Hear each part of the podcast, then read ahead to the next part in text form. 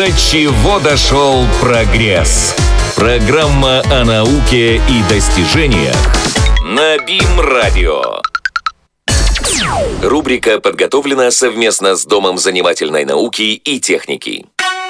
Ну, как говорится, давайте узнаем что-нибудь новенькое, потому что прямо сейчас у нас в студии находится Тина Ситникова, эксперт Дом занимательной науки и техники, человек, который знает об этом, обо всем, о чем вы не знаете. Привет, Тин. Привет. Ну что, давай э, сразу с места в карьер, о чем мы будем сегодня говорить, потому что я слышал про какие-то ушные пробки там или что такое. Нет? Нет, нет.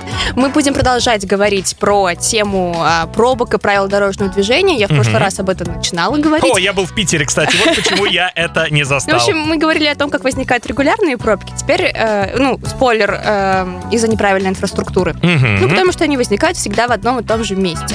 Теперь расскажу, из-за чего же возникают нерегулярные пробки. Они возникают из-за чего? Из-за погодных условий, Ну, дождик пошел, буквально две Конечно. капельки капнуло, сразу пробка из-за образовалась. человеческого фактора, потому что, ну, есть такой фактор, как неумелое агрессивное вождение водителя. О, это сегодня утром у В меня было. английском языке, кстати, есть такое даже понятие э, road of rage, типа дорога ярости, когда ты едешь и всех пылесосишь просто. Насколько я помню, это просто road rage называется. Или так. Road Либо rage, да. Ну да. Дорожная ярость, Да, дословно. да, да, да, да, да. Игра такая была на Сеге. Oh yeah. Нет, Чего мы вспомнили? Road Rush назывался. Да. Ну, Вспомнил. Ну, вообще, для создания пробок достаточно просто притормозить, либо подъехать вплотную к другому автомобилю, либо просто перестроиться, потому что волны непостоянного движения, они называются фантомными пробками. И, например, вот вы притормозили или подъехали к, преду- ну, к машине, которая перед вами вплотную, и пробка образуется сзади вас длиной М. 100-1000 метров. Вау.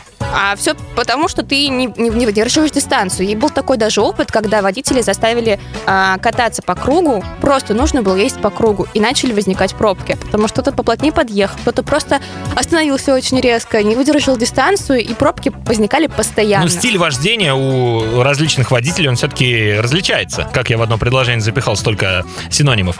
Конечно, да. И, э, в принципе, для того, чтобы этого не происходило, нужно первое держать дистанцию и не сбрасывать скорость до нуля. Мгм. Можно ли убрать совсем человеческий фактор из этого уравнения? В принципе, можно, потому что есть беспилотники. Вы на них ездили? Да нет, ни разу не В ездил. Ты Иннополис, ездил? наверное, у нас есть только можно да, поездить. в Иннополисе у нас можно поездить на беспилотнике. Я ездила. И как там? Ой, ну, слушайте, ощущения странные, конечно, но это было очень прикольно, здорово, необычно такой опыт. Но вообще могу сказать, что они выбрали идеальное место для тестирования беспилотника. Дороги ровные, людей мало, машин мало.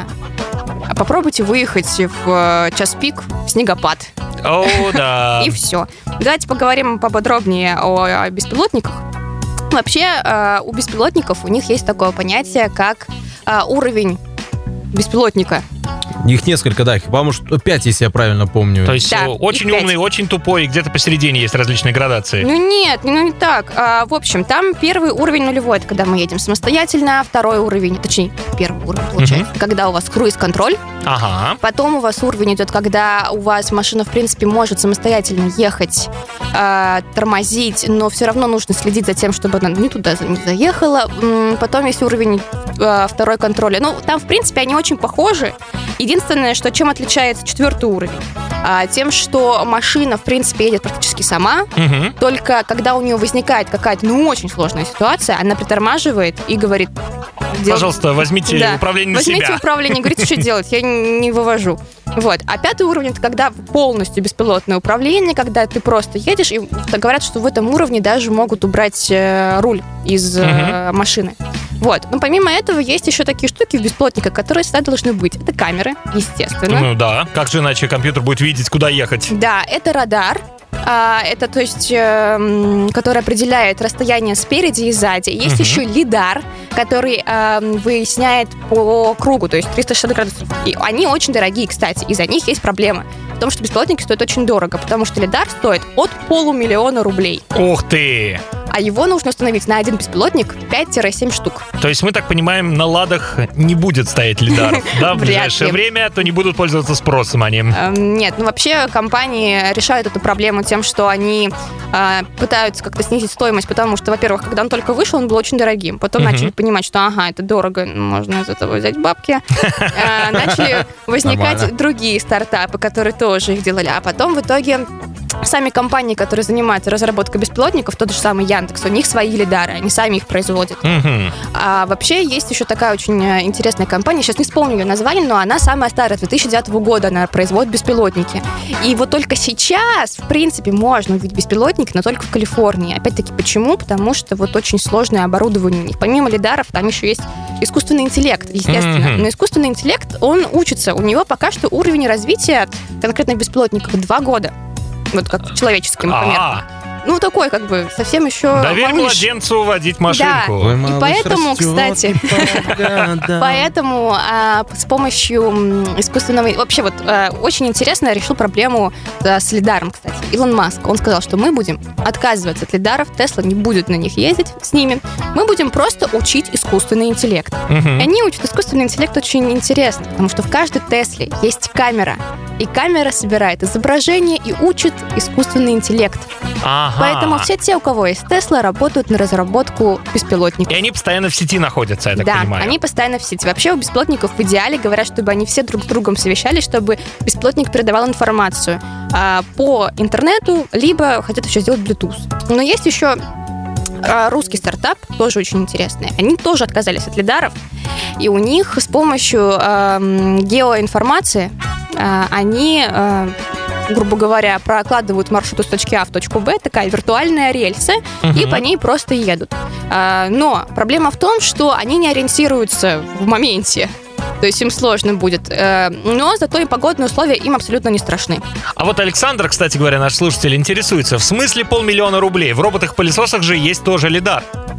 Но он меньше. А, там нужен большой лидар. Чем Первый. больше, тем дороже. Да, первые лидары были от полумиллиона рублей. Сейчас, как я уже говорила, Мгм. много компаний, которые их производят, и себестоимость их них постепенно уменьшается. Но это не отменяет того, что первая стоимость у них была огромная. Согласен. Потом, помимо этого, а, вот если я вернусь к тому стартапу, а, говорят, что их этот стартап будет использоваться в грузовых автомобилях, то есть и планируется, что уже более тысячи грузовых машин э, курсировали по дороге Москва-Санкт-Петербург по Вот трассе хорошо. М11. Да, да, да, той самой новой достаточно трассе, Да. платной, насколько я помню. Ну, э, это снизит э, логистические расходы, то есть гораздо быстрее будут ездить э, грузовики. Ну и, в принципе, как бы... Ну расход- что им там, Ну, снизятся расходы, отдыхать не самом надо. деле. да. То есть э, вот Да. эти 8, э, там сколько, 8 часов, по-моему, сейчас в целом дальнобойщики имели право. Ну, в Европе, по крайней мере, так. Ты должен вот ездить, как будто вот обычный рабочий день. Потом у тебя стоит тахограф, который там, тахометр, нет, тахограф, по-моему, стоит, который тебе конкретно говорит, все нельзя. В Европе, кстати говоря, к этому очень строго относятся, Мгм. потому что в Европе, если ты пропустил отдых, тебе сразу штраф и запрет на работу, между прочим. Ну, Он- а у нас- Союзы у них работают, да. Много чего работает там не так, как у нас. Скажем ну, так. в общем, э, пока что о беспилотниках речь идет, но сразу говорю, что есть еще такая сложность у них, как картография. Нужно иметь очень четкую карту местности.